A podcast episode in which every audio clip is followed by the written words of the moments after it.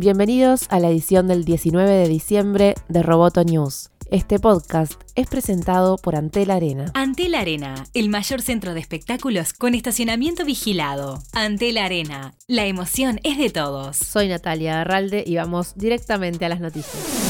Facebook admitió que registra la ubicación de todos los usuarios aunque la geolocalización no esté activada. La información surge de una carta que la compañía envió al Congreso de Estados Unidos ante una solicitud de transparencia de dos senadores. Facebook sostiene que es razonable acceder a esta información para filtrar la publicidad en forma adecuada. El subdirector de seguridad de la compañía, Rob Sherman, dijo que por necesidad prácticamente todos los anuncios en Facebook están orientados según la ubicación. Los senadores, en tanto, opinaron que Facebook afirma que los usuarios tienen el control sobre su propia privacidad, pero pero en realidad ni siquiera se les da la opción de evitar que la compañía recopile y monetice la información sobre su ubicación.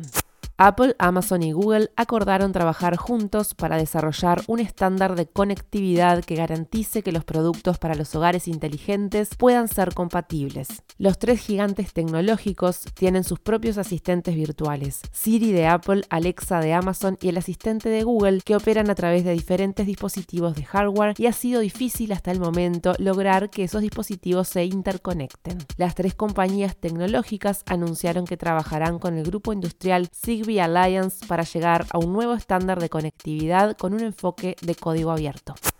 Instagram anunció que dejará de permitir que influencers promocionen tabaco, armas o productos asociados al vaping. Esta es la primera vez que Instagram pone límites para el contenido patrocinado por influencers. Esta medida comenzará a regir en las próximas semanas y también se anunciaron restricciones para los anuncios que involucren alcohol y suplementos dietéticos.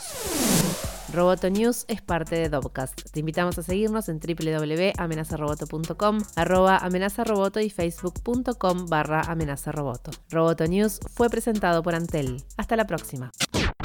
Roboto News.